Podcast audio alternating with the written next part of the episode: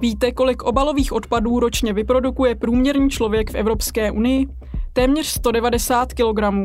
Evropská unie navrhla nová pravidla, která mají tento neustále narůstající zdroj odpadů omezit.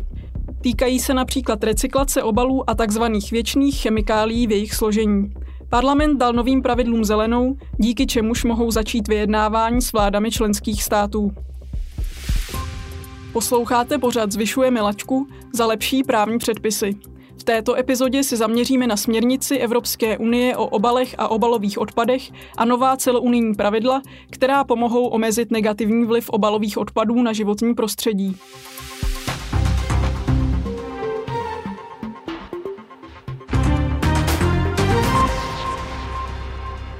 Množství odpadů z obalů neustále narůstá. Zatímco v roce 2009 činil jejich celkový objem v Evropské unii 66 milionů tun, v roce 2021 se vyšplhal na 84 milionů tun. To znamená, že každý člověk v Evropské unii vyprodukuje přibližně 190 kg obalových odpadů ročně. Výroba obalů v Unii dosáhla v roce 2018 obratu ve výši 355 miliard eur. Nová celounijní pravidla mají tato čísla snížit. Postoj, který k něm přijal parlament, vychází vstříc očekáváním občanů, kteří volají po oběhovém hospodářství, předcházení vzniku odpadů či postupném vyřazení neudržitelných obalů, jako jsou jednorázové plasty. Evropská komise oznámila už v říjnu 2020, že předloží návrh na revizi směrnice o obalech a obalových odpadech, aby byla unijní pravidla v souladu se zelenou dohodou pro Evropu a novým akčním plánem pro oběhové hospodářství.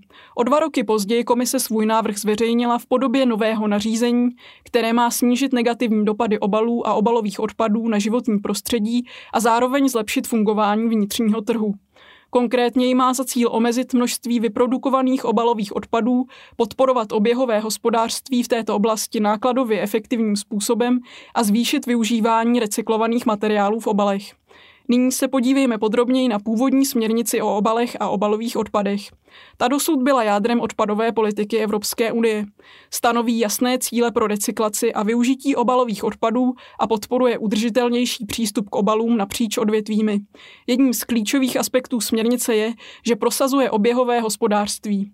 To znamená odklon od tradičního lineárního modelu vzít, vyrobit, vyhodit k oběhovějšímu systému, v němž se materiály opětovně používají, recyklují a vrací do výrobního cyklu. Směrnice také stanoví požadavky, které musí splňovat všechny obaly uváděné na unijní trh. Například objem a hmotnost obalu musí být omezeny na minimální množství potřebné k tomu, aby byl výrobek chráněn před vnějšími vlivy a byla zajištěna jeho hygieničnost a bezpečnost pro spotřebitele. Jedná se o zásadní změnu, která povede ke snížení environmentální stopy obalového průmyslu. Směrnice stanoví následující cíle – do roku 2030 by mělo být 70% všech obalů účinně recyklováno nebo připraveno k opětovnému použití. Pokud jde o konkrétní materiály, mělo by se recyklovat 55% plastů a 85% papíru a lepenky. Právě papír a plasty totiž tvoří největší složku obalového odpadu. Nařízení, které má směrnici nahradit, přichází s cílem celkového omezení obalů o 5% Parlament k tomu navíc požaduje konkrétní cíle pro omezení plastů, například omezení plastových obalů o 10% do roku 2030. To mimo jiné znamená, že budou zakázány lehké plastové nákupní tašky. Výjimku tvoří jen případy, když jsou potřeba z hygienických důvodů nebo jsou poskytované jako primární obal pro sypké potraviny, pokud to pomáhá zabránit jejich plítvání. Dalšími příklady jsou miniaturní obaly na toaletní potřeby v hotelech nebo plastové folie na kufry na letištích. Jak se to dotkne podniků a spotřebitelů? Nařízení ukládá výrobcům povinnost zajistit, aby jejich obaly byly navrženy s ohledem na životní prostředí. Musí dbát například na to, z jakých materiálů jsou obaly vyrobené a zda se dají recyklovat. Europoslanci chtějí, aby nová pravidla obsahovala také zákaz škodlivých látek v potravinových obalech, které by mohly ohrožovat lidské zdraví. Nařízení se však nesoustředí pouze na výrobce. Klíčovou úlohu musí sehrát také spotřebitelé. Aby měl nový právní předpis úspěch, musí být spotřebitelé lépe informováni a chovat se zodpovědně. Pokud budeme činit informovaná rozhodnutí a dávat přednost výrobkům v ekologických baleních, můžeme k ozdravení naší planety přispět všichni. I proto chtějí dát poslanci spotřebitelům k dispozici více možností opětovného použití a plnění. Například prodejci pouličního občerstvení by měli spotřebitelům nabídnout možnost přinést si vlastní nádoby. S jakými výzvami jsou tato pravidla spojená? Uvádění takového právního předpisu do praxe není procházka růžovým sadem. Neobejde se to bez spolupráce mezi vládami, průmyslem a spotřebiteli.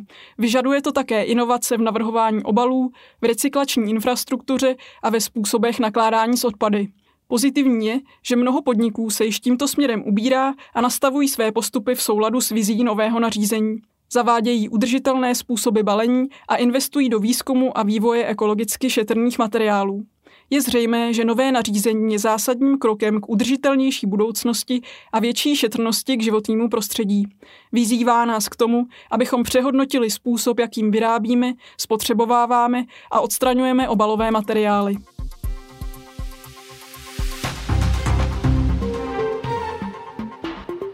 Tento pořad pro vás připravil Evropský parlament. Více informací najdete na internetových stránkách EP Think Tank.